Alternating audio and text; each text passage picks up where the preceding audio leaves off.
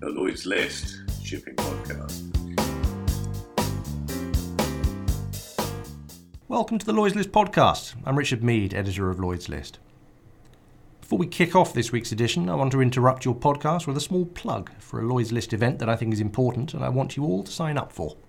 As you will have noticed, a theme has been emerging from Lloyd's List coverage of late.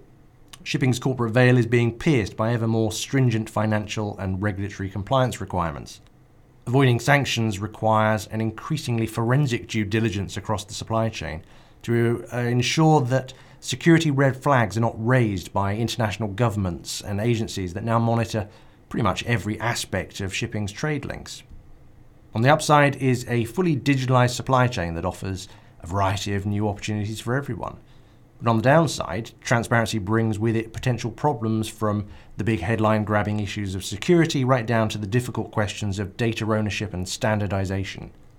There's a lot to discuss here, but the Lloyd's List Transparency in Shipping Forum is the place to be if you want to know more.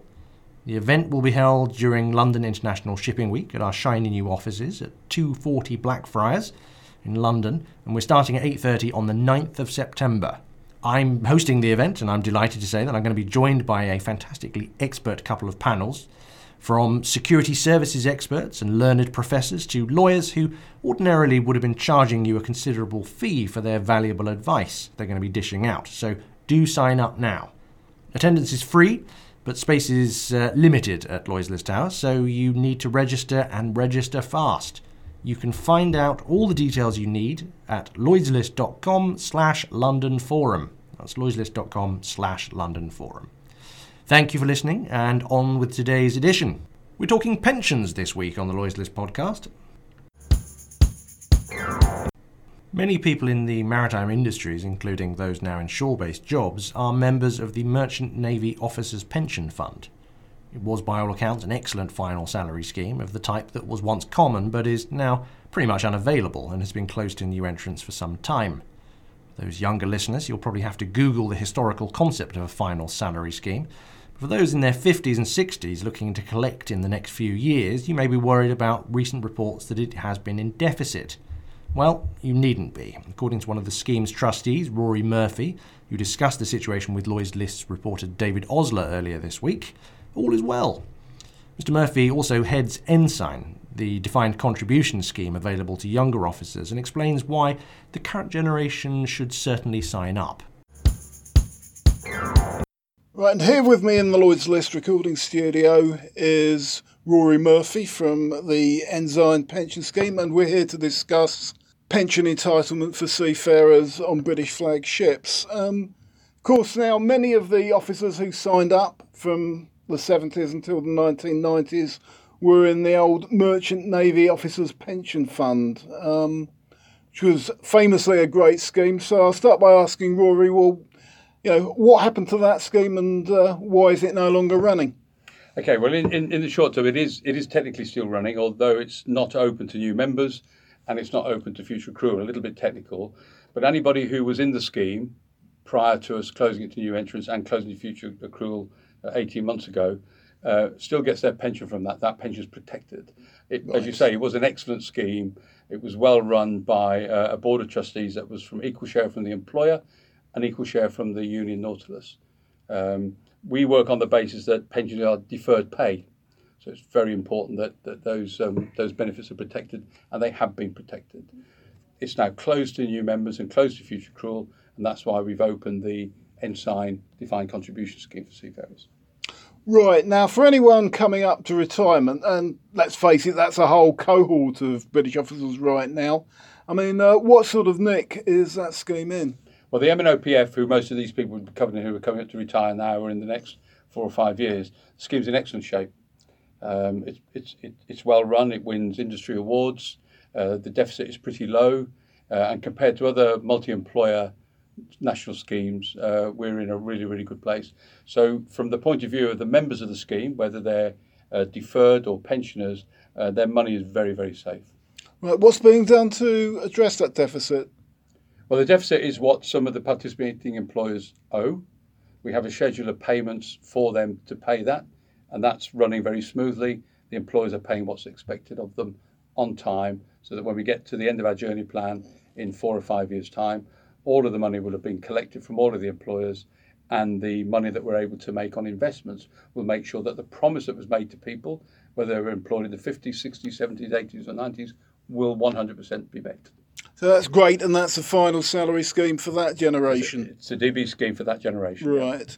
But it's since been replaced by a newer scheme, the Ensign scheme. Can you tell us a little bit about that? Okay, so the Ensign scheme is defined contribution scheme, uh, which is different than DB. We'll know that across industry, DB schemes are on the way out. There's very, very few of them still in existence, and certainly none um, forming and starting as of today. So the DC scheme, Defined contribution, uh, we run on behalf of the maritime industry. Uh, it's unique in that it's a not-for-profit scheme.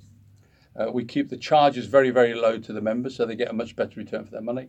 Uh, and also, there's a small charge to the employers to help us administer and run the scheme. Uh, so it is a, a really first-rate, first-class scheme, and uh, we recommend it to all employers to have a look at, and, and all seafarers uh, to investigate it as well. Right, so it should be attractive to young people, new recruits. It's definitely attractive to young people, and we do have a problem with young people generally, not just in the maritime industry, but across the board. People in their 20s and 30s can't perceive that they'll be getting a pension when they're 65.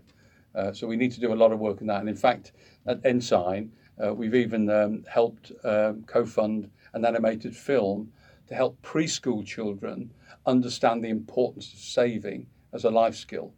We tend in society to talk about saving in your 30s, 40s, and 50s. It's too late. We need to get people right. saving when they're 20, 21, 22. It's absolutely critical. Right. But it's a so-called auto enrolment scheme, isn't it? The, the default is is that you're in it unless you opt out. But that's auto enrolment. You're in auto enrolment unless you opt out. Auto enrolment has got minimal contribution rates, we, we, and we're slightly in advance of that to make sure that we cover auto enrolment as well. You know, but even at 10 or 15% contribution each month, that's not enough for people when they come to retire when they're 65.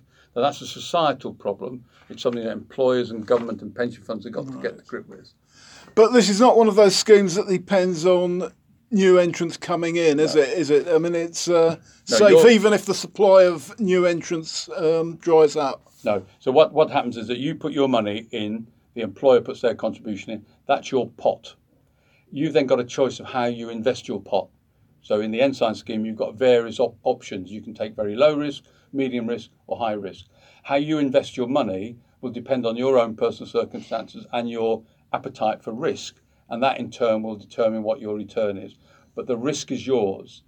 Before, the risk used to be on the company pension scheme, and before that, of course, long time ago, the risk was on the government. So the risk has been moved down the channel to the individual. Right.